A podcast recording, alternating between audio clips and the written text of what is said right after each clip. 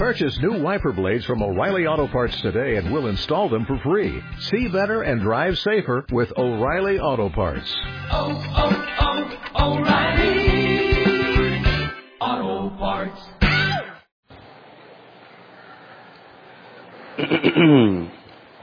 Ando malo de la garganta otra vez. Hoy vamos a ver algo sobre la oración de fe sanará al enfermo. Así que tienen una enorme oportunidad de aplicarla conmigo. Eh, de antemano pido disculpas si de repente explos, exploto en, en, en toser. Voy a hacer mi máximo por controlarme, pero de repente me gana. Muy bien. Antes de tocar el tema o el pasaje inicial, dado que cada vez, gracias a Dios, se integran personas nuevas a la congregación, eh, van surgiendo dudas que algunos me han externado sobre las cosas, cómo las hacemos y por qué las hacemos aquí. Una de ellas eh, me recordó ahorita que decían le dejamos el lugar a Hernán. Me han preguntado, incluso en redes sociales, que por qué son tan igualados y me dice Hernán, si soy el pastor. Así que quiero aclararlo públicamente que eh, el título o la responsabilidad que Dios te pueda dar no depende de cómo se dirijan a ti. Para mí, si somos hermanos, y por ejemplo yo tengo una hermana que es eh, licenciada en veterinaria, y yo no le digo, mi hermana licenciada, ¿cómo estás? Le digo por su nombre. Si somos como hermanos, no es necesario anteponer el título. Pastor Hernán, pastor licenciado Hernán, pastor anciano licenciado, etcétera, etcétera, Hernán. No tiene, no tiene caso. Así que la aclaración es para que entiendas que no se trata de falta de respeto o de falta de heredad, sino de aplicar en la práctica lo que es ser hermanos en Cristo, saber que nadie es mayor a, otro entre nosotros y sin ningún problema me puedes decir Hernán. De hecho, a veces eso me gusta más.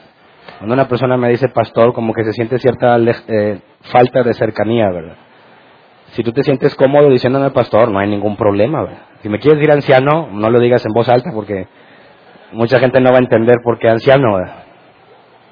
Entonces, en cuanto a cómo te quieres referir a mí, por mí no hay ningún problema, siempre y cuando no sea ofensivo. Segundo, ¿qué se puede hacer en la alabanza?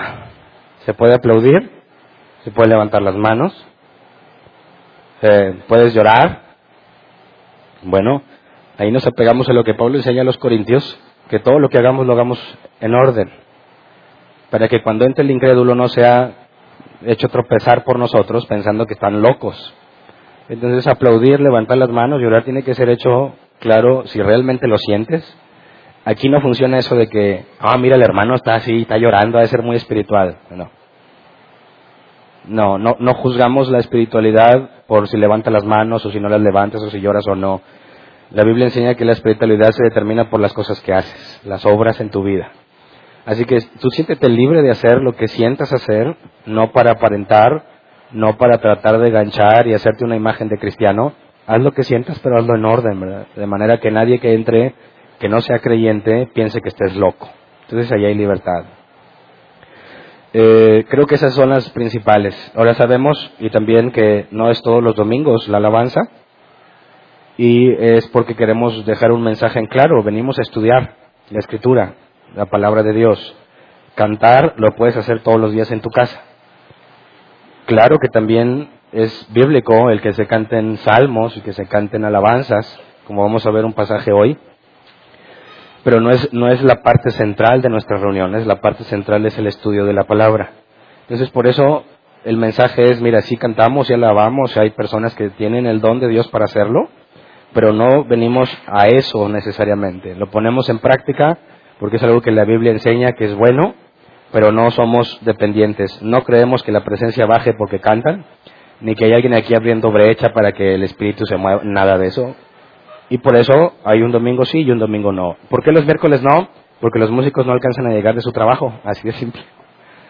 Como el tráfico y todo no permite que puedan llegar, por eso no hay alabanza los miércoles. No hay ninguna razón bíblica de no, los miércoles es un día de las tinieblas, no, nada de eso. Entonces, creo que eso abarca la mayoría de las preguntas y quería dejarlo en claro por si hay alguien que siga con inquietudes y no las ha externado para que quede claro en todos el que, hacemos y por qué lo hacemos, ¿ok? Muy bien, acompáñenme a Santiago capítulo 5 versículo 16. En esta ocasión en la Reina Valera 60, por favor. En la Reina Valera 60 porque me gusta más la frase que vamos a leer. Dice, confesaos vuestras ofensas unos a otros y orad unos por otros para que seáis sanados. La oración eficaz del justo puede mucho. Y esa es la frase matona del día, ¿verdad? Así se llama el tema de hoy, la oración eficaz del justo puede mucho. En la NBI ya no se siente igual, ya no llega igual. Por eso escogí la Reina Valera 60. Ahora, estamos analizando la última parte de la carta. Vamos a terminarla el día de hoy y ya procederemos el miércoles, si Dios quiere, a ver eh, las cartas de Pedro. Pero el miércoles analizamos eh, la parte de la soberanía de Dios en cuanto a saber hacer las cosas desde una perspectiva bíblica, en cuanto a esperar en su soberanía, ya que Él hace lo que Él quiere. Y en este capítulo 5 el contexto sigue siendo igual, está haciendo eh, referencia a situaciones prácticas de la vida y cómo debemos comportarnos. Pero este capítulo 5, sobre todo la parte final, del 3 en delante, eh, al leerlo debemos tener muchísimo cuidado y considerar el contexto de los pasajes, porque si no, se puede, te puedes desviar gravemente de la sana doctrina bíblica.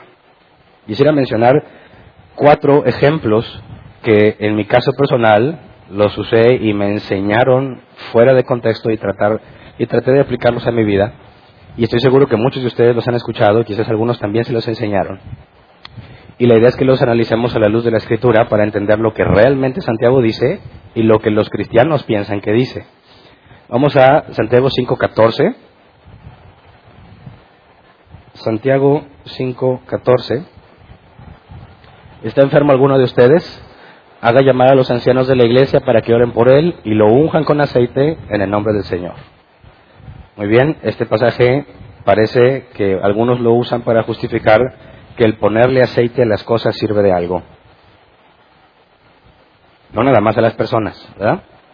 Yo lo he platicado en varias ocasiones en un concierto que me tocó ver eh, cómo se organizaba.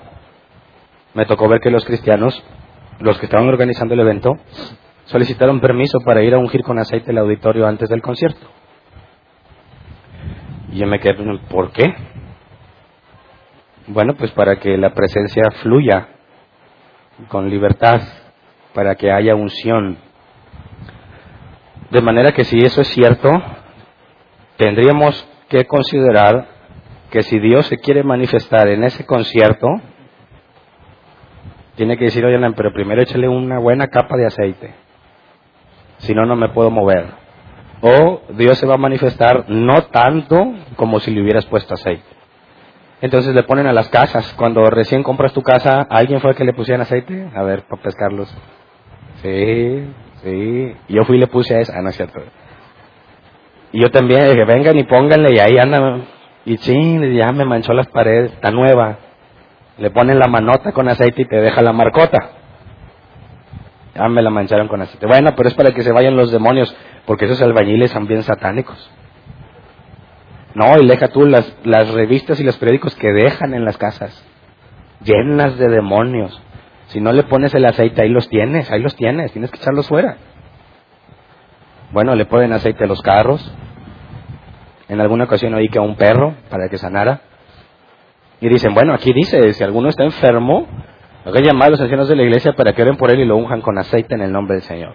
Entonces pretenden justificar las cosas a las que les ponen aceite diciendo que es algo bíblico porque ahí dice que si le ponían a la gente, ¿por qué no a las cosas, verdad?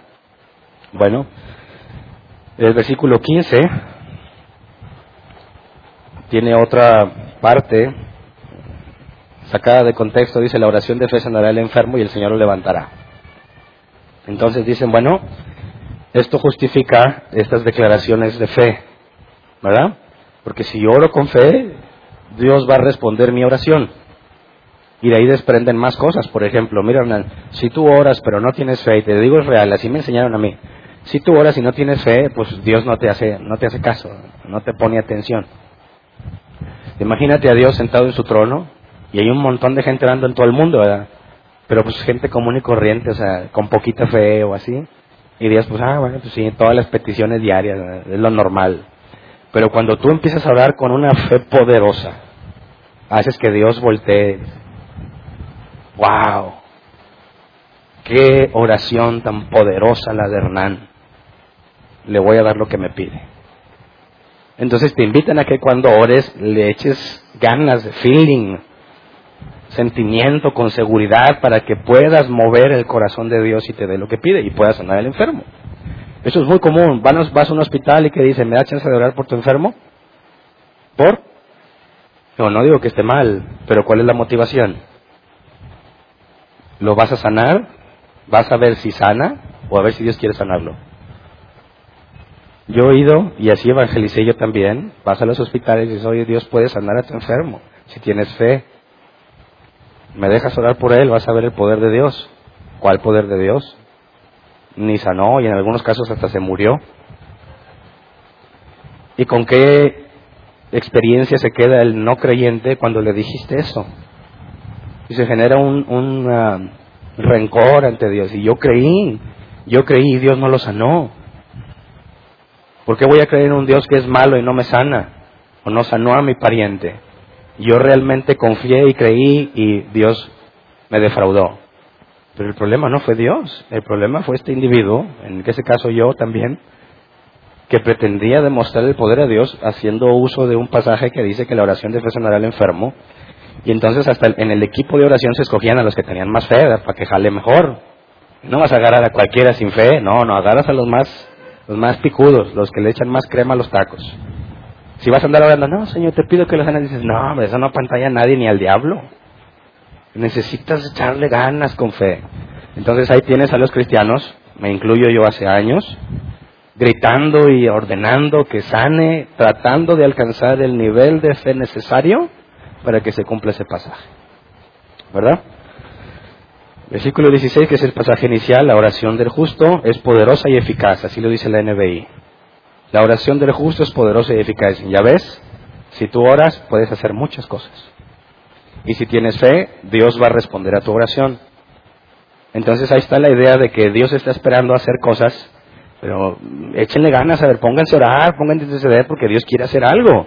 Y si tú no te pones a orar, a interceder, pues Dios no lo va a hacer. Y de ahí lo sacan. Yo escuché algún testimonio una vez de una mujer que aseguraba que era una guerrera de oración. ¿Nos has oído? ¿Quién de aquí es guerrero de oración? Ya nadie es. Bueno, ¿quién era? Ahí hay dos. Ok, tres. ¿En qué consistía esta eh, guerra de oración? En que, bueno, si la oración del justo es. Si la oración eficaz del justo puede mucho, o si la oración del justo es poderosa y eficaz, bueno, esta señora contaba que ella estaba plácidamente durmiendo, eran como las tres de la mañana, si no me equivoco, y entonces Dios la despertó con un mensaje. Ponte en la brecha por fulano. Tuvo un accidente y necesito que intercedas por él. La mujer, como era una guerrera de oración, sabe que eso es cotidiano, que Dios te levante en la noche a guerrear. Se levanta y pone, Señor, yo ordeno que los demonios y que no sé qué, que dice, estuve como tres horas luchando y guerreando hasta que me dijeron, no, ya está bien, no les pasó nada. Me dio la victoria, dijo la señora. Y se fue a dormir. Bueno, si eso es cierto, y ya que Dios ve todo, ve que yo tengo un accidente y dice, hijo eso, ¿dónde están los guerreros? Despiértalo, ándale, despiértate, ora por él, se me está muriendo, y si tú no intercedes no puedo hacer nada. Y como Dios ve todo, ve que yo ya estoy en las últimas, no, échale más ganas, ora más, clama más, más, más, más, ya, eso, ya lo salvó. ¿Te parece lógico, coherente? Bueno, usan ese pasaje para asegurar que eso es bíblico. Dicen, es bíblico, ahí dice, la oración del justo puede mucho. Yo soy justo y yo oro. Y si tengo fe, Dios lo va a sanar. Pues si, tiene, si tengo fe, Dios va a hacer lo que yo le pido. Y bueno, por último, veamos el versículo 17, donde se menciona Elías, y es como una aplicación de la oración del justo. Dice Elías era un hombre con debilidades como las nuestras, con fervor oró que no lloviera y no llovió sobre la tierra durante tres años y medio. ¿Ya ves, Hernán? Si tú obras con fe, incluso puedes impedir que llueva.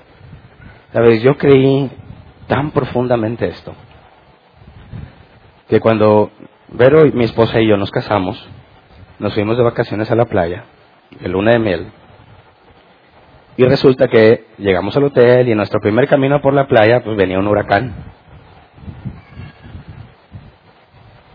Viene el huracán, no hay nadie en la playa, qué raro. Nosotros no habíamos visto noticias ni nada, se veía así una tempestad enorme, el, clima se veía muy feo que venía. Dios nos guarda, o nos vimos caminando por la playa, caminamos como una hora y estábamos bien lejos del hotel y que se deja venir el, el huracán con todo. No sé si has sentido cómo la arena se convierte en cuchillos. Cuando es movida por un viento muy fuerte, cada granito de arena que golpea tu cuerpo es muy doloroso. Y pues, ¿cómo andas vestido en la playa? No andaba ni, ni hasta acá, ¿no? Pues andas sin mangas. ¿Y cómo empieza el ventarrón? Bueno, antes de que viniera ese ventarrón, ¿qué creen que hicimos mi esposa y yo? nos pusimos a reprender el huracán. Dijimos, bueno, mira, esto se arregla fácil. Si Elías, a ver, tú apóyame en oración. En el nombre de Jesús. Con fe, ordeno que ese huracán se vaya. Lo desvío ahora. Se va. No va a interrumpir nuestra luna de miel. Porque soy un hijo. Y soy justo y pido con fe. Amén. ¿Y qué hace el que apoya? Sí, Señor. Sí, Padre. Amén.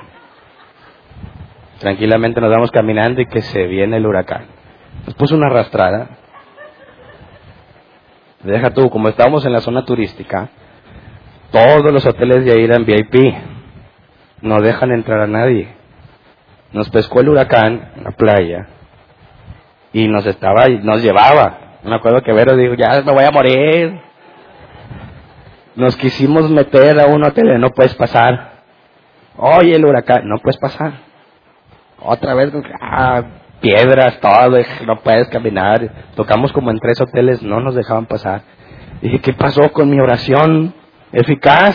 El demonio me dio una arrastrada, supuestamente desde esa perspectiva. Hasta que uno de los camareros se compadeció, estábamos tocando, déjanos. No, no. Era, era, ya, si hubieras visto la imagen, todos así todos llenos de, de arena en todo el cuerpo y ver, todos bien mal. Y nos dijo, bueno, pero pásenle rápido. Nos metimos y muy nice todo el lugar, todos musiquita acá, bien vestidos, nosotros todos ensoquetados y pasando rápido pensaban que nos estábamos robando algo. Y bueno, aprendí por la mala que tratar de aplicar ese pasaje no funcionó. Ahora, me faltó fe, bueno, ¿cuántas se necesita? No dijo Jesús que si tuvieras ahí como un grano de mostaza. Yo tenía más, yo, yo creo. Estaba bien seguro y no funcionó. Bueno, el punto importante es que, aunque yo aprendí por la mala muchas de esas cosas, hay gente que las sigue practicando. Y hay gente que sigue enseñando y asegurando que Santiago enseña que hagas eso. Entonces, de estos simples cuatro pasajes, se trata de justificar a los guerreros de oración, a los sanadores, ¿verdad? Que andan haciendo milagros. Vamos allá, hizo una campaña de milagros y él llega y órale, vámonos. Milagro aquí y acá. ¿Ya vieron el milagro de la mano que creció? No, se los recomiendo. Está impactante. Les cuento brevemente. Está un señor de lado a la cámara. La cámara está para acá y este señor dice, mira, vean cómo tiene un brazo más corto que el otro. Este es el largo. Como este no ves acá, este es el corto. Dice el, predicador, ahora va a crecer, va a crecer el brazo. Y como dice en inglés es in the name of Jesus. Y empieza a leer. Mm, y se pasa. Dice, no, no, alto, alto, alto, regresa, regresa en el nombre de Jesús, regresa, regresa, regresa. Listo, quedó sanado. Y la gente aplaudiendo. Qué milagro. ¿Tú crees? Qué extraño que si realmente tienen el poder para sanar a los enfermos, ¿por qué no se van a sanar a todos los que están en los hospitales? ¿Por qué? ¿No te parecería más lógico? ¿Por qué tienen que cobrarles para ir a un lugar, para sanar, en lugar de hacerlo gratuitamente, como la Biblia dice, de gracia recibiste, de gracia das? Y te vas a los hospitales y ahí sanas a todos. ¿Por qué no lo hacen? Algo está mal, ¿no? Algo no me cuadra. Sobre todo si tratan de basarlo en pasajes como este. Entonces, es necesario confrontar las enseñanzas comunes del cristianismo a la luz de la escritura. Es difícil reconocer que nuestras prácticas son incorrectas, te lo digo por experiencia. Es muy duro darte cuenta que lo que has creído durante años, muchos años, es falso. Es un shock interno. No puede ser, siempre lo creí. Cuando vas a la escritura te das cuenta que no dice lo que te dijeron. Me dijeron, la lengua tiene poder y ningún pasaje encontré eso. Lo que digas con tu boca, eso será. ¿Alguien le enseñaron ese pasaje? Tampoco está. Ayúdate que yo te ayudaré. Ese es de básico, ¿verdad? Dios aprieta pero no ahorca. No está en ninguna versión. Dices, bueno, entonces el objetivo es poder contrarrestar lo que la Biblia enseña contra lo que los cristianos enseñan para que tú tomes una decisión. Si te pegas a lo que la Biblia enseña o te pegas a lo que te enseñaron. ¿Ok? Así que empecemos a analizar a detalle. Empecemos con la unción, en el versículo 14, Santiago 5, 14, la unción con aceite. Santiago 5, 14, dice, ah, muchas gracias. Santiago 5, 14, ¿está alguno, está enfermo alguno de ustedes? Haga llamar a los ancianos de la iglesia para que oren por él y lo unjan con aceite en el nombre del Señor. Ok, para que lo ungen. ¿O, de qué se trata esto? ¿De qué, ¿En qué consiste? Vamos a Marcos 6, 56, donde hay una referencia. Marcos 6, 56. La idea es que saquemos conclusiones en base a lo que la Biblia dice. Si yo te digo, no, es que esa unción se mueve lo espiritual, bueno, eso lo estoy sacando de la manga porque la Biblia no lo dice, ¿verdad? No, es que esa unción mueve el plano y hace que el demonio no te toque. no tienes cómo justificar esa creencia. La idea es que saquemos la conclusión en base a lo que la Biblia enseña. Dice Marcos 6:56, y donde quiera que iba, en pueblos, ciudades o, caseríos, colocaban a los enfermos en las plazas, eh, les suplicaban que les permitiera tocar siquiera el borde de su manto, y quienes lo tocaban quedaban sanos. ¿De quién habla aquí? De Jesús, ¿verdad? Ok. ¿Esto de que los, sanos, los enfermos puedan sanar por medio de alguien es válido o no? Dios puede hacer que una persona sane por medio de otra. Sí, Jesús lo hacía públicamente y no nada más él, él encomendó a los discípulos también hacerlo. Hay registros de que Pablo lo hizo, Pedro, y no nada más a los enfermos, hasta resucitaron muertos. Entonces, ¿cómo entendemos cómo fue lo que pasó? Bueno, quisiera que vayamos a este otro pasaje. Eh, cuando nos dice que está enfermo, o la pregunta es, en el versículo 14, ¿está enfermo alguno de ustedes? La palabra enfermo en griego es asteneo, que se traduce como estar débil o enfermo, y aplica en sentido físico o en sentido moral. En el caso de Marcos 6:56, que vemos a Jesús, está hablando de enfermos físicamente hablando, tienen una enfermedad. Ahora vamos a 1 de Corintios 8:12, donde se utiliza la misma palabra griega, pero en sentido moral al pecar así contra los hermanos, hiriendo su débil conciencia, pecan ustedes contra Cristo. Y la palabra ahí es débil, es la misma. Hace, enfermo, hace referencia a alguien débil o enfermo en su fe, no físicamente, sino en su confianza en Dios. Entonces, estos enfermos, ¿está alguno enfermo entre ustedes? ¿Hace referencia a los enfermos físicos, físicamente o a los enfermos moralmente?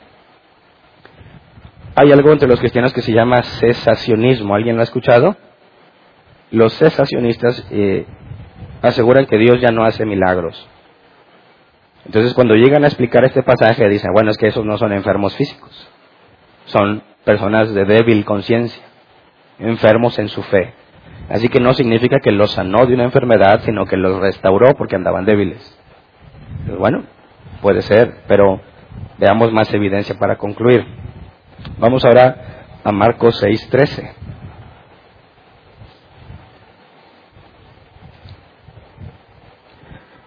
También expulsaban a muchos demonios y sanaban a muchos enfermos, ungiéndolos con aceite.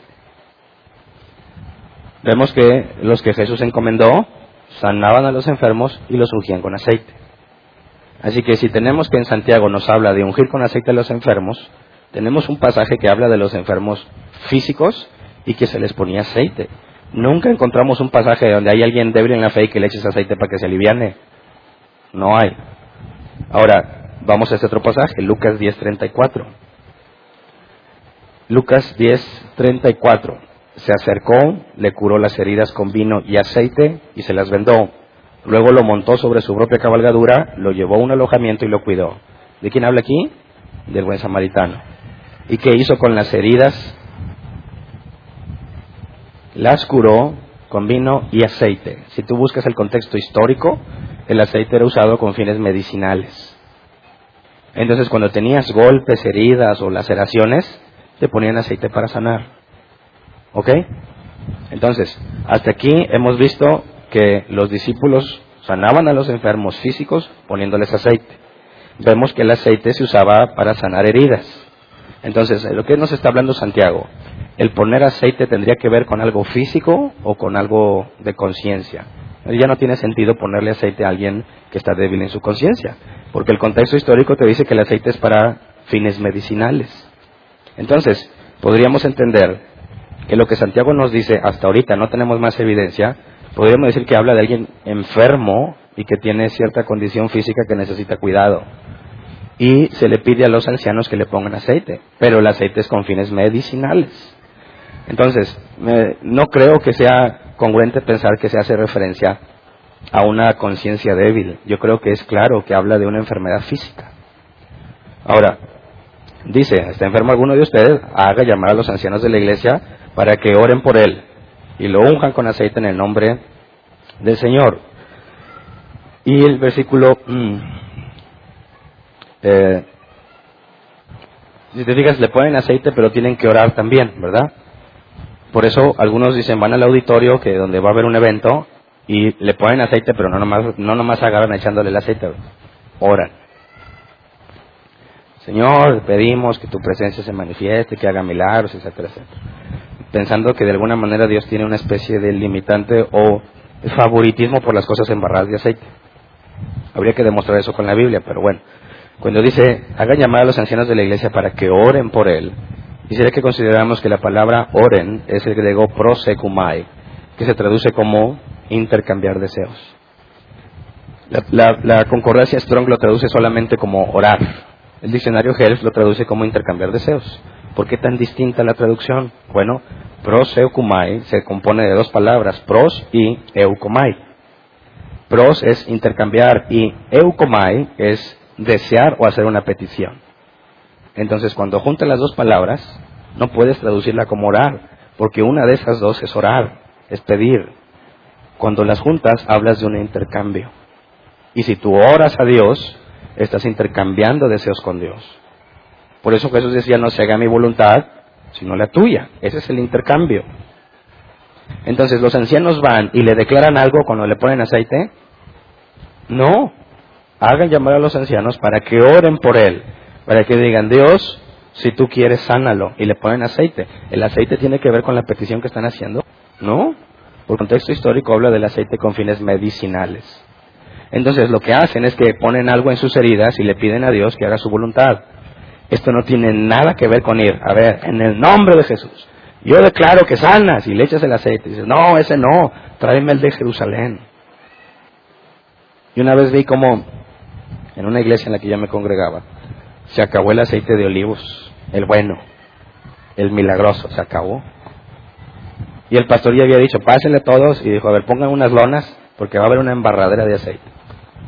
Ahí van y ponen las lonas. Y ahora si traigan el aceite, acá tras bambalinas, le, no hay. ¿Cómo que no hay? No hay. Consíguemelo.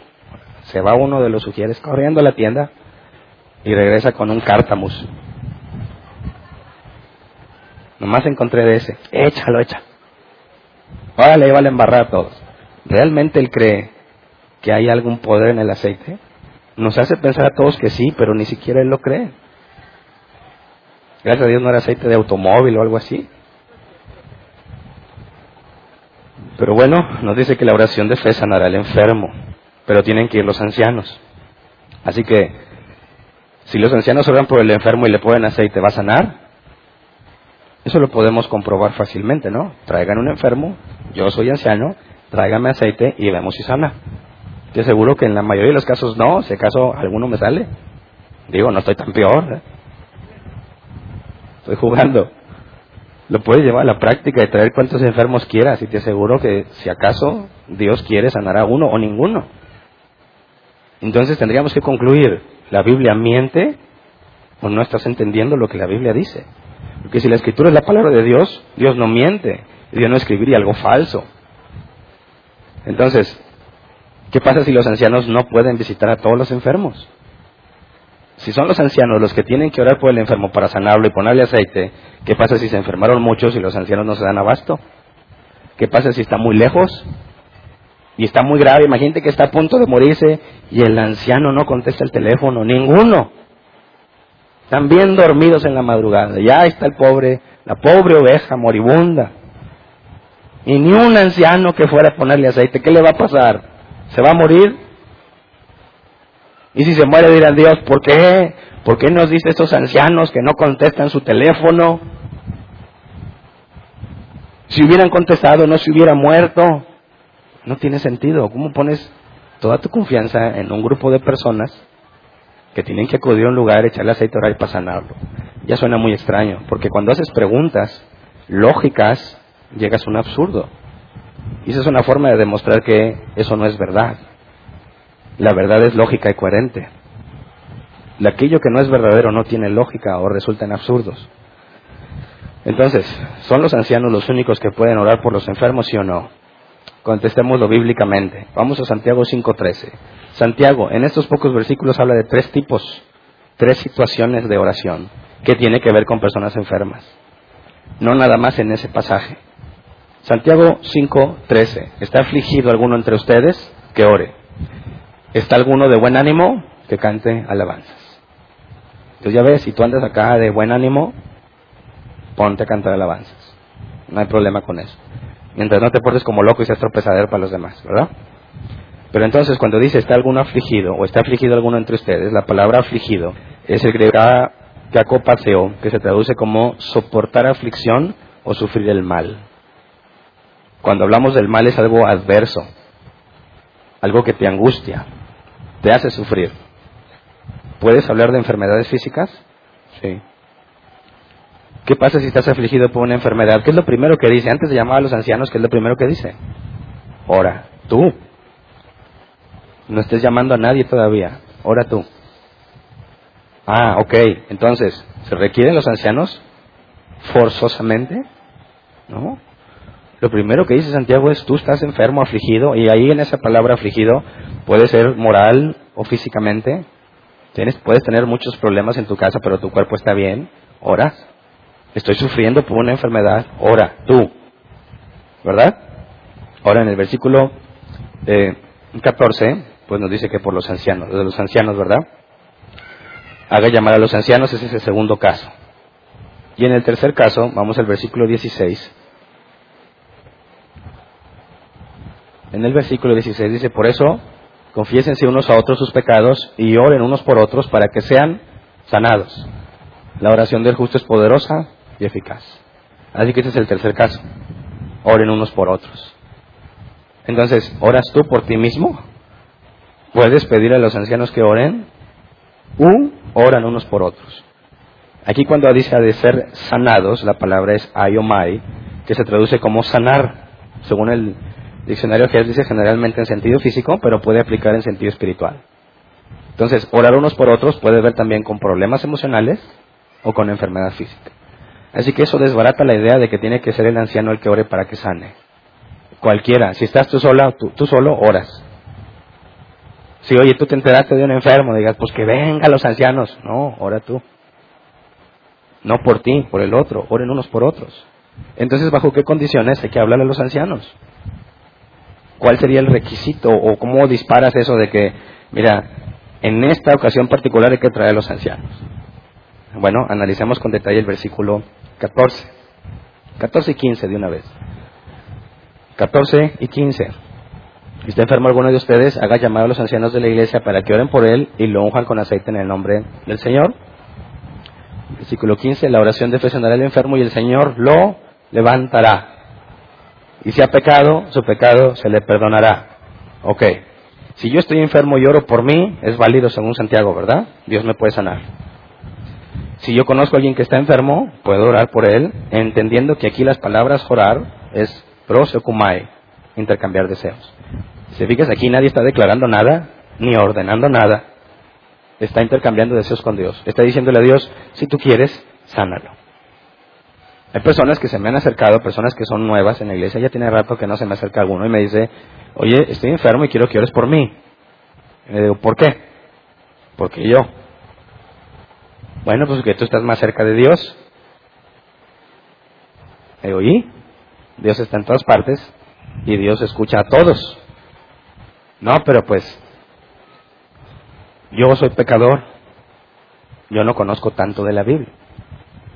Digo, bueno, nadie conoce totalmente la escritura, todos de una forma u otra somos ignorantes. Así que lo que te propongo es que yo no le voy a pedir a Dios que te sane, le voy a pedir que haga su voluntad en ti. Si Él quiere te va a sanar y si no, no. ay, qué feo, hermano. No, pues es que eso es lo único que puedo hacer. Cuando Dios permite la enfermedad hay un propósito. Y a lo mejor esta enfermedad es lo que te trajo a la iglesia. Así que si yo le pido simplemente que te lo quite, te pierdes todo el aprendizaje que pudieras asumiendo que Dios me va a conceder lo que le pida. Pero aún si yo pido que te lo quite, si Dios estableció ese medio para que tú te acercaras a Dios, no te la va a quitar hasta que termine la obra en ti. Así que sería un error decirle, a ver, vamos a orar con fe para que Dios te sane. No, porque asumes que Dios está sujeto a tus peticiones y tú tienes una especie de favoritismo para con Dios, en el sentido de que a mí sí me hace caso y a ti no. Y se vuelven dependientes. Ahora van a querer siempre que les pase algo, ¿quién va a querer que ore por ellos? Pues el que una vez le funcionó. Y eso es un error. Tú pides por ti mismo. Así que no le andes prometiendo a nadie sanidad. No tienes la sabiduría ni la capacidad para hacerlo. Tendrías que decir, vamos a intercambiar deseos con Dios. Claro que a mí me gustaría que te sane, pero no es lo que yo quiera, es lo que Dios quiera. Y lo mejor que te puede pasar es que Él haga su voluntad. Y ahí te das cuenta cuando la persona está buscando a Dios o no. Dice, no, sabes que así ya no me gusta, y se va. Bueno, ¿venía buscando a Dios? No, quería deshacerse de su enfermedad. El que viene buscando a Dios dice, sí, amén, que se haga lo que Él quiera. Y ya, y ahí te das cuenta que realmente esa enfermedad fue un medio que Dios usó para traerlo. ¿Me explico? Entonces, cuando dice que la oración levantará al enfermo, la palabra levantar así es, levantar. ¿Cuál sería la situación? Si yo puedo orar por mí, si otros pueden orar por mí, pero necesito alguna especie de cuidado especial. Imagínate que hay un enfermo que está en cama y no se puede trasladar. Como vimos en el caso de los discípulos, van a aldeas donde no conocen de Dios y ellos eran los que oraban y ungían con aceite, le daban un cuidado al enfermo y le pedían a Dios que hiciera su voluntad sobre ellos. Así cuando entendemos que la idea de llamar a los ancianos y de que Dios conteste la oración con fe y lo levante, tiene que ver una situación donde estaba postrado o derribado. Podríamos concluir que el enfermo no se podía mover y en ese caso van los ancianos. ¿Por qué alguien más no? Pues a lo mejor alguien más podría, pero si es alguien de la congregación, ¿quiénes son los que deberían tener principalmente la responsabilidad de cuidar por las ovejas? Los ancianos. Y cuando le hablas a los ancianos para que vengan, te das cuenta que es distinto. No es que los ancianos se dieron cuenta, es que los llamaste. ¿Verdad? Así que no puedes decir, no, pues está enfermo y nadie oró por él porque nadie habló. Pues no, ¿qué dice aquí? Hagan llamar a los ancianos. ¿Por qué? Porque es claro que los ancianos no van a estar pendientes de todo el mundo todo el tiempo. Es imposible. El único que hace eso es Dios. Y si tú no me avisas que tienes un problema, no esperes que por arte de magia Dios me lo revele. ¿Por qué? Porque aquí dice, hagan llamar a los ancianos. ¿Me explico? Entonces el anciano va y cumple su responsabilidad en sanar las heridas y en pedirle a Dios que haga su voluntad. ¿Qué pasa si no es una enfermedad física? Aquí también aplica, puede aplicar porque la palabra en el original puede ser enfermedad física o enfermedad o debilidad emocional. Dice que, oye, tengo problemas. Y ya la persona ya dice, ya me quiero morir, ya no quiero vivir. Traigan a los ancianos. Pero ella no aplicaría el aceite, ¿verdad? Ya no podría aplicar el aceite, pero sí aplica que puedas llamar a los ancianos para tratar ese problema, porque se supone que son los que tienen más experiencia en la, en la vida con Dios. Entonces, no puedes decir, no, tráiganlos y ellos con fe van a decir, van a sanarlo. No, la palabra fe aquí es pistis, ser persuadido por Dios. Entonces, la oración con fe no es algo que tú logres. Tú no puedes generar fe, porque para ser persuadido alguien te tiene que convencer. ¿Me explico? Si tú dices, yo estoy convencido que van a ganar mis rayados, eh, pues pobre loco, no porque le vaya a los tigres. Pero si no tienes una evidencia que sustente esa seguridad, es puro deseo de tu imaginación. Y eso es lo que muchos nos pretenden hacer. Y estoy seguro que eso va a pasar. ¿Y dónde de dónde obtuviste seguridad? Yo lo creo. Sí, pero ¿en qué te basas? No, en nada. Yo creo. Estás loco. ¿Estás loco? La fe bíblica es ser persuadido. Y si tú buscas persuasión en el diccionario es ser convencido por medio de argumentos y evidencias. Y ahorita vamos a ver una aplicación de esto porque nos menciona en el caso de la oración con fe, la oración eficaz del justo puede mucho. Vamos al versículo 16. La oración, la oración del justo es poderosa y eficaz. La Reina Valera 60 dice la oración eficaz del justo puede mucho. Aquí la palabra oración no es proscumai. Esto es lo más interesante. Aquí cuando habla de oración no habla de intercambiar deseos. Aquí la palabra es deesis, que se traduce como súplica o necesidad. Así que de entrada no habla de pedirle algo en oración, habla de suplicarle a Dios por una necesidad. El diccionario que lo traduce así, petición hecha del fondo de tu corazón que surge de una profunda necesidad personal. O sea, es como un ejemplo gráfico, Ana pidiéndole a Dios que tuviera hijos que parecía borracha, ¿verdad? Dicen, eh, esa parecía borracha, sí, pero estaba sola en el templo, ¿verdad? no en una reunión. Y, como estaba, me voy a la boca, dijo el sacerdote, está borracha. Ya, hombre, dije, tú vine y vete a tu casa. Dice, no, no, es que vine a hablar con Dios. Ella sufría mucho. Cuando estás sufriendo y ya no aguantas y súplicas a Dios, estás, yo como hijo de Cristo declaro y ordeno que como príncipe de la, me den y yo que es mío y le arrebato a Satanás y me da tres veces más. Eso no es una súplica, eso es un intento de mandar a Dios para que haga tu voluntad. Así que no dice que la oración del justo, dice que la súplica, la necesidad profunda del justo puede mucho, pero dice que es eficaz o poderosa. ¿Qué significa eso? La palabra eficaz es energeo, de donde viene energía. Y energeo se traduce como estar trabajando en sentido activo, algo que está funcionando. El diccionario Jeff lo traduce como energizar, trabajar en una situación para llevarla de una etapa a otra. Y pone un ejemplo. ¿Quieres que un bombillo, un foco prenda? Le pones corriente. El ponerle corriente, eso es energeo. Estás haciendo algo para que pase. Entonces no nada más es ahora ayúdame, no. Estás activo. Implica algo que tú haces también. Entonces no nada más es saber, vamos a orar y que, podemos. No, implica una forma de vivir que con, es congruente con esa necesidad. ¿Cuántas personas, hablando de creyentes, dicen, Señor, dame hambre de tu palabra? Y puras mentiras ni quieren. Cinco minutos que están hablando y se están durmiendo. Señor, úsame. No vienen a la iglesia. ¿Realmente quieren que los use? Señor, úsame las naciones. No le hables de las de tu colonia. Te quieres ir a las naciones. Esa petición, por más que te revuelques y supliques, no sirve. Tiene que ser activa.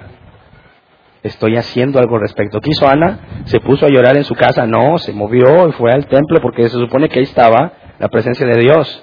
Y ahí está haciendo y moviéndose. Después de que el sacerdote le dijo, vete a tu casa, Dios te lo va a cumplir, se fue satisfecha, se fue contenta Dios se lo cumplió. Ahí está lo activo en la súplica.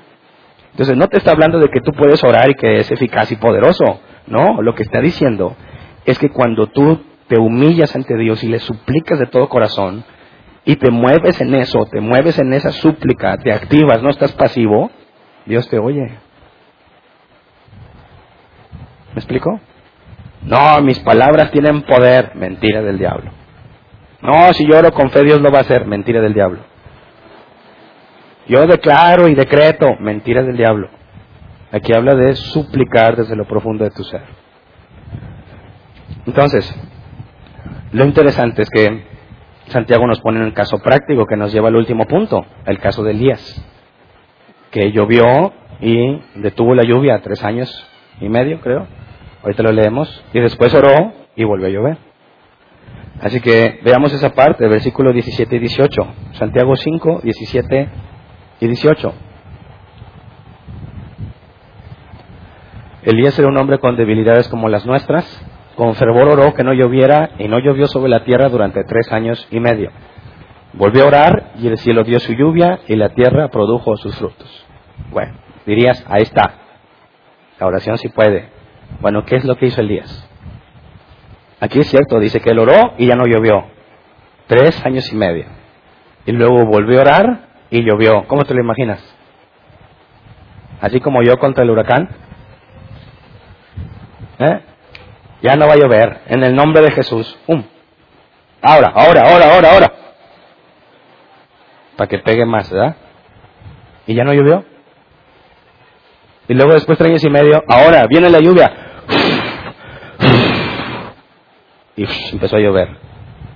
¿Será así? Veámoslo con nuestros propios ojos. Primera de Reyes 18, 41 y 46. Primera de Reyes 18, 41 al 46.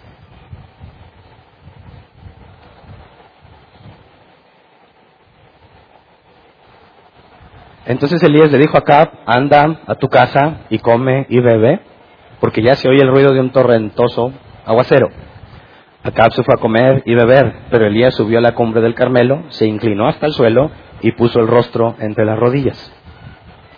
Ve y mira hacia el mar, le ordenó a su criado. El criado fue y miró y dijo, no se ve nada. Siete veces le ordenó Elías que fuera a ver. Y la séptima vez el criado le informó, desde el mar viene subiendo una nube. Es tan pequeña como una mano. Entonces Elías le ordenó, ve y dile a Acab, engancha el carro y vete antes de que la lluvia te detenga. Las nubes fueron oscureciendo el cielo, luego se levantó el viento y se desató una fuerte lluvia, pero Acab se fue en su carro hacia Jerrel. Y bueno, ahí viene que Elías se echó a correr y llegó más rápido que el carruaje. Pero no es el tema de hoy, ¿verdad? Bueno, entonces veamos. Si fue así, entonces dijo Acab, ahí viene el aguacero. Oye, pues no hay nada, te lo digo en fe. ¿Sí? ¿O no? Y luego se paró en el monte Carmelo y dijo, ahora, nubes, óiganme, con la autoridad que tengo en el nombre de Jesús, ordeno esto. No, ¿qué hizo? Se humilló ante Dios, con la cabeza entre la rodilla. Y le dice, ve a ver si hay nubes. No hay. ¿Necesitaba más fe? Ve otra vez, para el criado. No. Otra vez. Si tú fueras el criado, ¿qué le dirías? Oye, ¿ya no? ¿Cuántas veces? O sea. Pero es el criado, no tiene de otra. La quinta vez, ah, no. Otra vez, no. Y la séptima,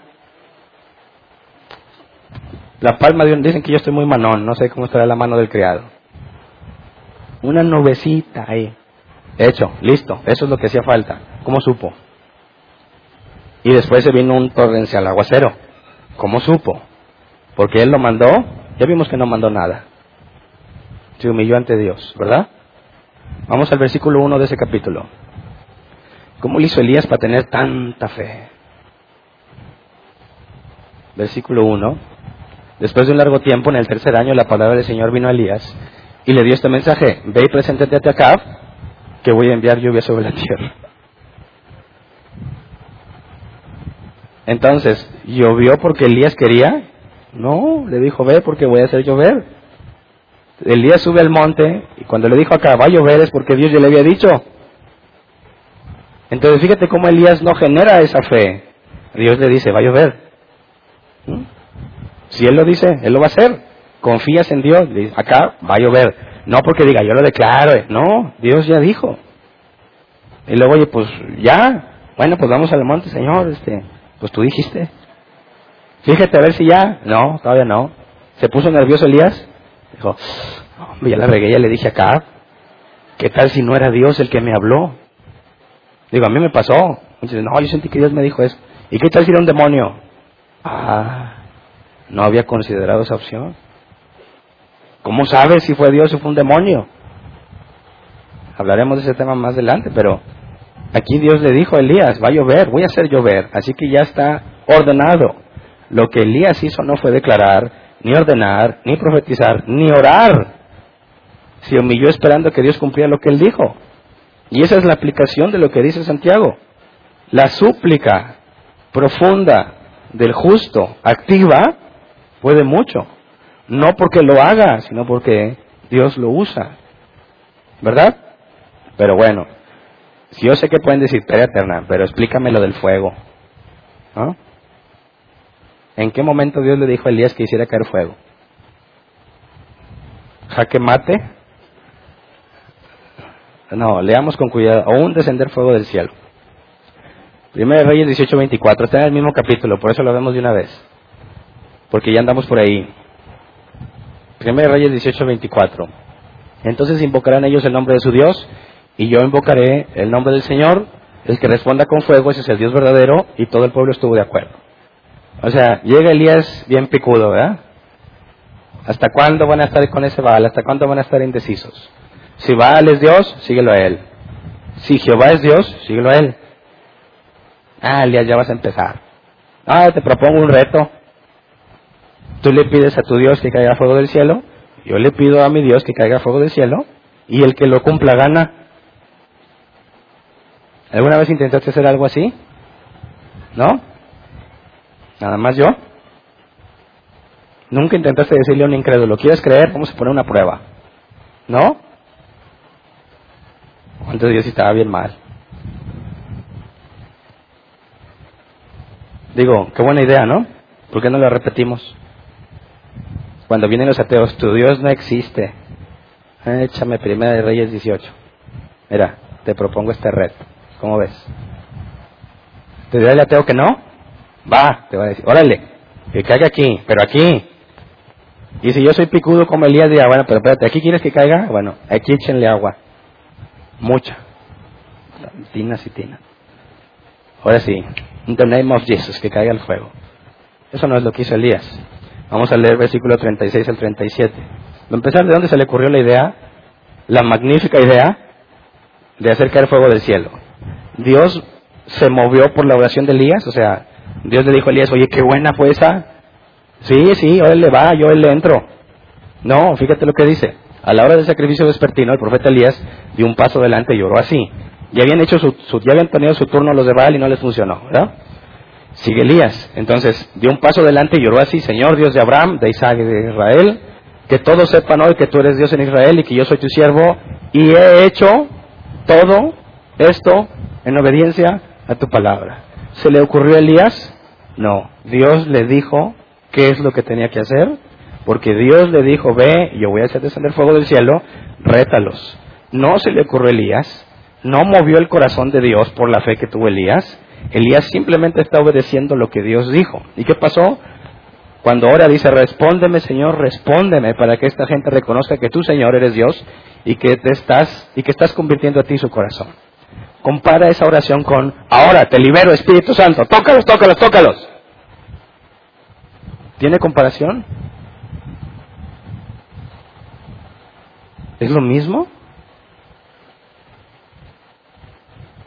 Ahora en el nombre de Jesús, ordeno que sane. Eso es lo que está haciendo Elías. Respóndeme, Señor, respóndeme para que ellos vean que tú eres Dios. No hay ninguna orden, no hay ninguna instrucción. Dice a todos, esto, que todos sepan, que no se me ocurre a mí. Estoy haciendo lo que Dios me dijo. Y Él se quita del juego, a que no vayan a pensar que Él fue. Respóndeme para que ellos vean que tú los estás convirtiendo a ti. Y se quita toda oportunidad de que le den la gloria a Él. Deja en evidencia que es Dios el que lo planeó y es Dios el que lo va a ejecutar. Y pasó, cayó fuego del cielo. Así que de los puntos iniciales, que ya los recorrimos todos, repasemos. ¿Te parece que la carta a Santiago, específicamente el capítulo 5 al final, justifica que le eches aceite a todas las cosas para que Dios se mueva? Nada que ver. ¿Ok?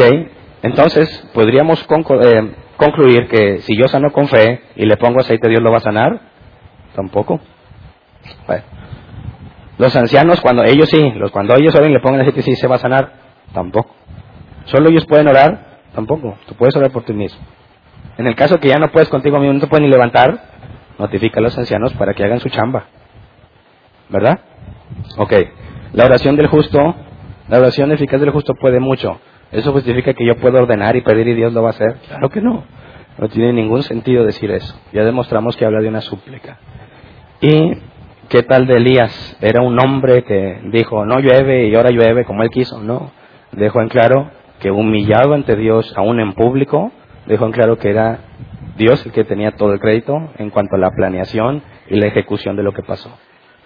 Entonces, eh, que no le digan, que no le cuenten, no le creas a toda persona que se sube y hace mucho show, grita y canta y, y sopla y te echa cosas. Tiene que hacer eso porque lo que dice es falso y tiene que buscar la forma de convencerte. Y como no puede usar la escritura, tiene que usar cosas externas que te apantallen. Y deja tú, lo peor es que no son los cristianos los únicos, ni los primeros. Las brujas y hechiceras llevan haciéndolo durante siglos. Ahora los cristianos salen con que ese es el mover de Dios. No manches, se piratearon a las brujas. Es una vil copia chafa. Es brujería si tú practicas esas cosas. Bíblicamente hablando es idolatría. Entonces terminamos con el saludo afectuoso de Santiago a despedirse. El que le entienda, vamos a leer Santiago 5, 18 al 19. Santiago 5, 18 al 19. Volvió, ah no, ese no es. Sí, volvió a orar y el cielo dio su lluvia y la tierra produjo sus frutos. Hermanos míos, si alguno de ustedes se extravía de la verdad y otro lo hace volver a ella, siguiente pasaje, debía haber sido del 19 al 20. Recuerden que quien hace volver a un pecador de su extravío lo salvará de la muerte y cubrirá muchísimos pecados. Y esto es interesante. Es una exhortación final y ahí se despide. Ya no dijo nada más. No dijo salúdame a fulana ni a sutana ni espero que estén bien. Ahí acabó. Simple. Quisiera que nada más consideráramos esto. Hermanos míos, si alguno de ustedes se extravía de la verdad y otro le hace volver a ella, otro le hace volver a ella. ¿Quién puede ser ese otro? Supongamos un creyente que se desvía de la doctrina correcta. ¿Le puede pasar a los creyentes? Claro. Si son negligentes en el estudio de la escritura, son presas fáciles. Son presas fáciles para los falsos maestros. No tienen ni cómo defenderse ni cómo comparar lo que les dicen con la escritura. Entonces se van. Ok, el pastor, los ancianos tienen que ir por él. ¿Sí? ¿Nada más ellos? No, cualquier otro. Eso deposita una enorme responsabilidad en cada uno de los miembros de la iglesia. ¿Verdad? No es, oye, el hermano ese anda mal y Hernán no le dice nada. ¿Qué dice aquí? Si alguno anda extraviado y otro le hace volver, ha librado de la muerte y ha cubrido multitud de pecados. Cubrir el pecado es el perdón de Dios. Entonces, todos, todos tenemos la responsabilidad y la capacidad de parte de Dios de exhortarnos unos a otros. No nos volvamos una iglesia dependiente de los líderes. No es correcto. No, que alguien vaya y hable con él. Tú, tú ya te diste cuenta. Y si Dios dejó que te dieras cuenta, es porque tú puedes ayudar. ¿Me explico? y lo haces por amor, para librarlo de las cosas en las que se va a equivocar. Claro que va, a entender o no según lo que Dios quiera. Y de aquí se sigue el proceso de disciplina de Mateo 18. Si tú vas y le dices que está mal y lo reconoce, excelente, cumpliste la primera parte, ve y habla con él estando solos. Si no, trae testigos, si no, dile a la iglesia, si no, expúlsalo. Pero la responsabilidad está puesta en cada uno de los miembros de la iglesia. Así que queda claro, ¿estás enfermo? ¿Tienes problemas? No esperes a que siempre el anciano esté ahí. Puedes orar tú. Cualquiera puede orar por ti. Ya no puedes, te estás muriendo. Bueno, háblale a los ancianos. No, ellos deben de saber. Mentira del diablo. Aquí dice, no somos omniscientes. Avísame y yo voy y lo hago con mucho gusto. No puedo estar al pendiente de las vidas de todos. Suficiente tengo con la mía y con mi familia. ¿Verdad? Y si tengo que ponerme a atender la vida de todos ustedes, descuido a mi familia. Y según 1 Timoteo 3 y Tito 1, me descalifico como pastor. Porque el que no sabe gobernar bien su casa, no puede cuidar la iglesia de Dios. Así que ahí está la limitante. Tienes que entender que no somos omniscientes ni omnipresentes. Y cuando estás en un, un caso extremo, avísanos. Lo vamos a hacer con mucho gusto. Te vamos a ayudar con la mejor disposición. Pero la parte que a ti te corresponde es hacerlo. Si no se puede por alguna razón, entonces alguien más te puede ayudar, aunque no sea anciano. ¿Verdad? Es lo que dice. Y esta despedida escueta, sin amor, sin cariño, sin nada, sirve como evidencia, para demostrar que no pudo haber sido una carta falsificada. Porque ningún falsificador que quiera convencernos de que escribió Santiago se despediría así.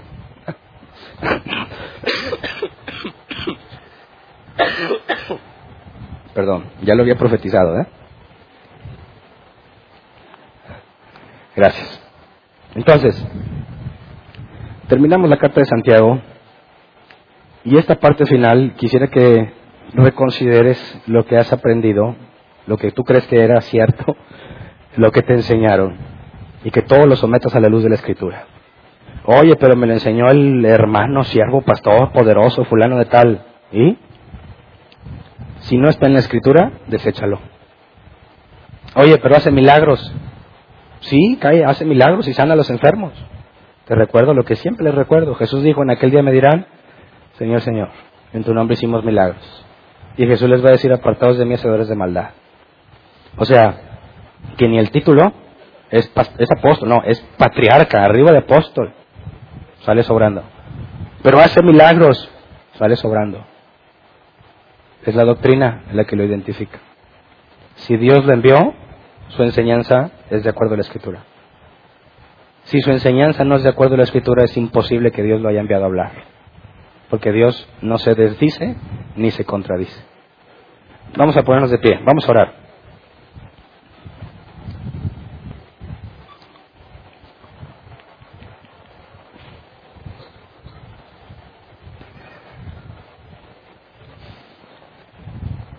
Yo ya hace mucho me arrepentí, ¿eh? Esa revolcada por el huracán me dio una muy buena lección. Yo deseo que también te revuelque un huracán. No literalmente, sino que te pase algo que te haga entender y comprender lo que la escritura enseña y cómo tratar de aplicarla falsamente no tiene sentido. Pero pidámosle en conjunto esto. Aquí hay responsabilidades de parte de todos. Y si te fijas, hay un confianza y compañerismo para poder darle tus problemas unos a otros, para poder decir, tengo que hablarle al anciano que me ayude a resolver este asunto que ya no puedo, o porque estoy enfermo. Habla de confianza entre nosotros. Tenemos que buscar esa confianza, esa confianza no brota de la nada. Tengamos paciencia unos con otros, procurémonos unos a otros, confesemos nuestros pecados unos a otros lo que has hecho mal con alguien, arréglate. Ese es pedirnos perdón unos a otros. Para que podamos ser reconocidos como pueblo de Dios. Pidámosle a Dios que responda a nuestras súplicas conforme a su voluntad. Y si en alguna vez tú te jactaste de autoridad y quisiste mandarle al Espíritu Santo, mandar a Dios, mandar milagros, mandar señales, declarar, profetizar, decretar, todo ese tipo de cosas, arrepiéntete. Arrepiéntete de todo corazón y no vuelvas a hacerlo. Porque la escritura claramente está en contra de esas prácticas. Así que oremos, Señor. Gracias por tu enorme misericordia, porque me cuento entre ellos, algunos de los que están aquí, fueron o son todavía ese tipo de gente que pretende darte órdenes o pretende demandar cosas de ti o de lo espiritual que pretende convertir a los no creyentes mostrándoles supuestamente un poder o, sanidades. Perdónanos por toda la falsa doctrina que enseñamos, que la creíamos, estábamos seguros y resultó que habíamos sido engañados y que por ser negligentes, como, como, tú lo sabes bien, por ser negligentes, fuimos indefensos y lo recibimos y lo hicimos con gusto y con agrado. y voluntariamente hicimos lo malo. Gracias porque tu misericordia nos saca de esa ignorancia. Gracias porque si no fuera por ti no podríamos aprender lo que la Escritura realmente enseña, porque tu palabra dice que tu Espíritu Santo nos enseña todas las cosas. Así que Señor, a los que has sacado del error, como me sacaste a mí, consérvanos en la doctrina bíblica, en las enseñanzas de Jesús y de los apóstoles, en lo que la Escritura claramente enseña y pide y demanda. Y si alguno entre nosotros aún sigue practicándola, Señor, concédele de tu misericordia. Le pedimos que le abras los ojos de su entendimiento para que pueda ver la realidad y se aparte del falso evangelio que profesa. Señor, que conforme a tu misericordia, aún los que no están aquí, los que nos oyen por medio de videos o audios, concédele según tu misericordia abrirse el entendimiento para que comprendan lo que dices realmente en tu escritura. Porque esa es la señal del verdadero Hijo de Dios que es enseñado por el Espíritu Santo.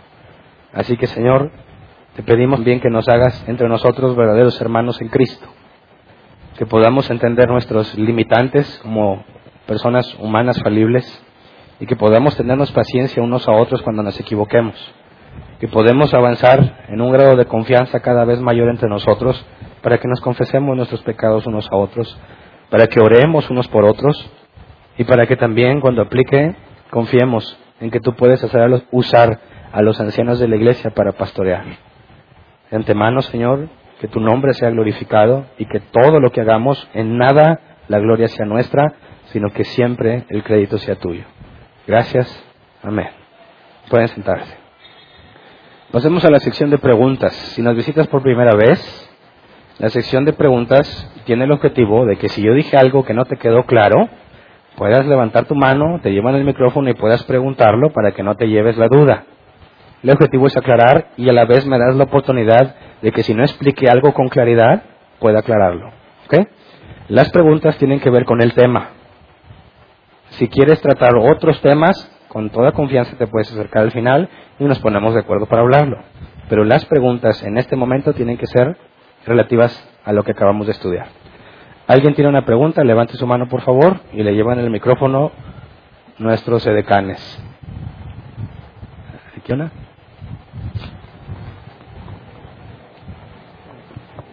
Bueno, eh, bueno, buenas, buenos días o buenas tardes.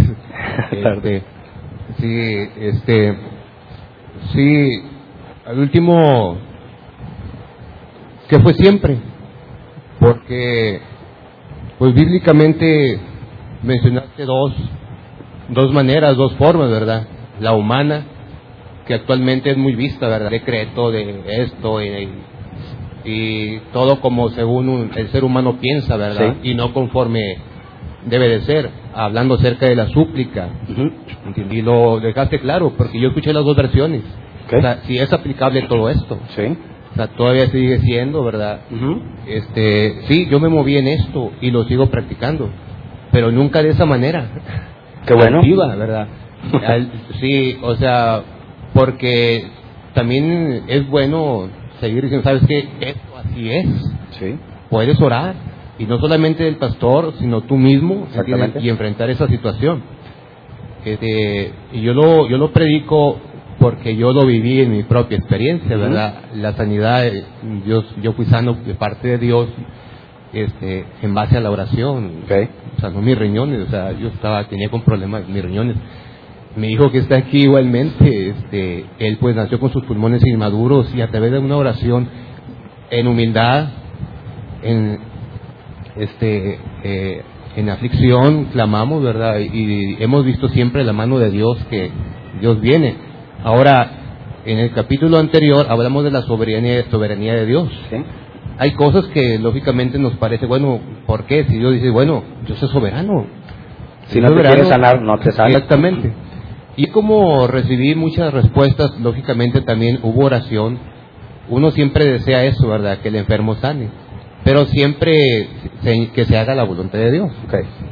Muy bien. Tuve una experiencia este, hace poco muy triste, muy dolorosa a mí, que me, me dolió mucho, ¿verdad? Perdimos a un sobrino. La oración era para que Dios sanara a mi sobrino. Y pues con toda la fe, ¿verdad? Igualmente que se hiciera la voluntad de Dios, no se hizo la voluntad de Dios dejándonos a nuestro sobrino. La voluntad de Dios fue pues, que partiera, ¿verdad? Bueno, en ti se hizo la voluntad de Dios, pero no se hizo lo que nosotros deseábamos. Ah, ok. Este, pero entonces ahí hay una pequeña aclaración. Entonces no era fe. Era, era bueno, estábamos intercambiando. Esperanzas. Estábamos intercambiando, lógicamente. Eh, tenía una enfermedad, pues que no, este, ya, no había, ya no había respuesta para de los médicos hacia él, ¿verdad? Y siempre con la confianza, pues en base a las experiencias que hemos tenido, ¿verdad? Bueno, en cada situación siempre ha habido una experiencia diferente. Y en esa experiencia yo pude entender claramente eso, ¿verdad? O sea, no siempre las cosas son como uno las desea. Y entender siempre que se haga tu voluntad. La voluntad de Dios fue no dejar al, pequeño, ¿verdad? Y después de ahí pasaron días y yo pude entender, nos dio una lección muy buena a mi familia y a mí. Porque todos como familia, mis hijas, mis hijos, mi esposa, estábamos unidos en esa petición. No fue. Pero sí entendimos el propósito de Dios de esto. Y gracias a Dios fue un refrigerio para nosotros para asimilar lo que había pasado. Eso fue hace unos 3, 4 años atrás. Y de ahí para acá, bueno, la confianza sigue estando en esto. Eh, en la fe, la, la salud, la sanidad a través de la oración. Por eso yo decía, bueno, es una cosa u otra. No, el problema es que se ha malentendido esto y lo hemos llevado a, un, a degradarlo, ¿verdad? Como eso que decías tú de ungir las bancas, de ungir los salones, de, oye, son cosas ya ridículas, ¿verdad? Y lo siguen haciendo. O sea, ¿con qué autoridad tú haces eso? O sea, si bíblicamente es contrario a Dios. Simplemente mi comentario era este, o sea, esto todavía sigue funcionando ah, siempre y cuando ¿entiendes? se haga conforme a la palabra de Dios. Sí, yo estoy de acuerdo. Qué bueno que esa pregunta me da la oportunidad de aclararlo. Yo no me considero cesacionista. Yo considero que Dios puede hacer milagros todavía, si Él quiere. Y lo, lo digo porque mi hermana con cáncer, Dios la sanó. Amén. En mi vida personal hemos visto que cuando a veces mis hijos estaban muy malos, no teníamos dinero para medicinas, oramos y Dios los sanó hay veces en las que yo estoy muy malo y ya no aguanto y le digo a mi esposa, ya, ora por mí. O sea, yo ya oré y no se me quita. Y cuando ora, se me quita. No siempre. Muchas veces es por medio de la medicina. Yo tenía más de, me detectaron más de 106 alergias. Quizás había más, pero no me habían hecho más exámenes. Y un buen día Dios me dijo, pasa al frente y te voy a sanar. Y me sanó. Nadie oró por mí, nadie pasó nada y se acabó el problema de las alergias. Entonces yo tengo evidencia en mi vida, en la vida de mi familia, que Dios sigue haciendo milagros. Pero sí estoy en total desacuerdo de que seas tú quien los genere, o tu fe, o tu orden, o el aceite. Eso no tiene nada que ver. Cuando oramos con fe, nuestra fe, confianza y persuasión está no en que voy a sanar, sino en que Dios va a hacer su voluntad. Amén. Sí, ese era el comentario únicamente, porque o sea, de antemano sí es correcto. Las formas, las formas que, que, que, tome, que toma ahora el ser humano, ¿verdad? O los líderes espirituales para llevar a cabo esto, ¿verdad? Muy bien. Amén. Gracias. ¿Alguien más? Acá.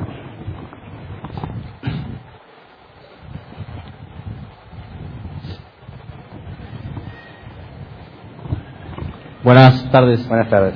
Eh, del, bueno, hay una algo que se cuenta en el Evangelio, no recuerdo cuál, que Jesús sana a un ciego y el ciego es interrogado por los principales y quién te sanó y todo eso.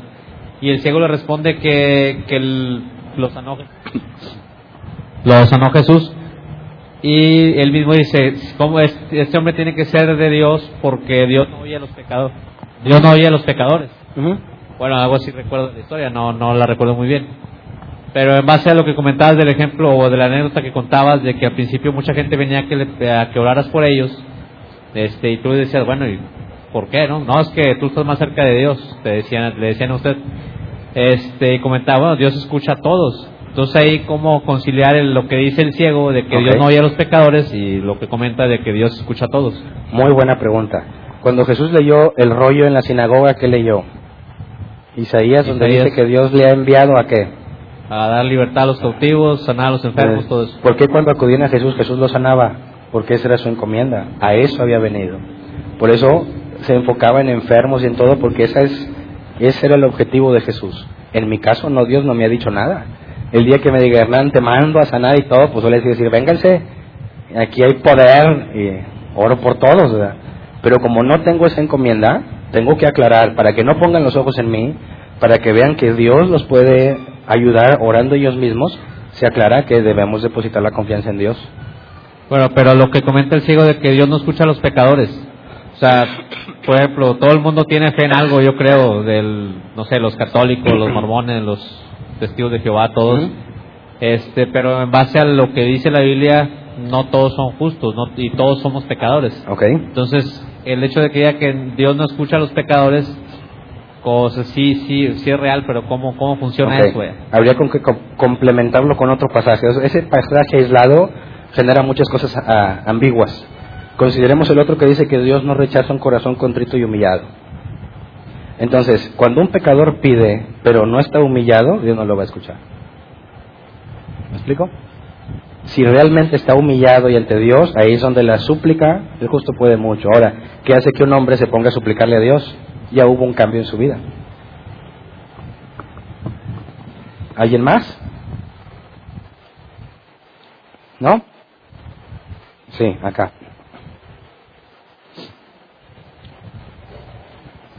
Buenas tardes. Buenas en el versículo 15 y en el 20 habla de los pecados, que si hubieran cometido pecados serán perdonados. ¿Ok? Y en el 20 dice cubrirá multitud de pecados. ¿A qué se refiere eso? Bueno, algunas enfermedades sí pueden estar asociadas a un acto pecaminoso. Si hubiese cometido pecado también le será perdonado, porque si está enfermo por haber pecado, como un proceso de disciplina, cuando Dios lo sana implica que sus pecados fueron perdonados. Ves que Dios ha levantado la disciplina que tenía. En el último pasaje habla de hacerlo volver de los malos caminos. Cubrirá multitud de pecados. No se trata de que yo estoy cubriéndole sus pecados, sino que el efecto de alguien que se arrepiente y regresa implica que sus pecados son cubiertos. Hace referencia en lo mismo sentido de que, que una persona que se desvía regrese tiene que ver con que Dios lo perdonó. Si una persona estaba enferma y sana y resulta que esa enfermedad era consecuencia de un pecado, implica que Dios lo perdonó. Pero no todas las enfermedades son a causa de pecado. Gracias. Eh, buenas tardes. Buenas tardes. Bueno, mi pregunta es en por qué ungían con aceite para, por ejemplo, aquí dice, llamen a los ancianos a la iglesia y oren por él, ungiéndole con aceite en el nombre del Señor. Ah. Y en Marcos 6, 13 dice, y echaban fuera muchos demonios y ungían con aceite a muchos enfermos y los sanaban. ¿Qué papel toma el aceite? Ok, lo vimos en Lucas, ya no me acuerdo bien el capítulo, en la historia o la parábola del buen samaritano, dice Lucas que Jesús dijo que lo levantó, curó sus heridas con vino y aceite. Si tú checas el contexto histórico, ¿para qué se usaba el aceite? Tenía muchos usos, pero estaba muy enfocado al uso medicinal. Entonces, a la luz de la escritura, ungir con aceite a los enfermos implica que tenían algún tipo de herida o laceraciones eh, en la piel que al aplicarle el aceite eh, era, tenía fines medicinales. Es la única referencia que tenemos de qué relación tiene el aceite con los enfermos. Así que no implica, bíblicamente hablando, de algo espiritual o cosas así, porque se nos da el contexto claramente. ¿Alguien más? Muy bien, cerramos la sesión de preguntas. ¿Avisos?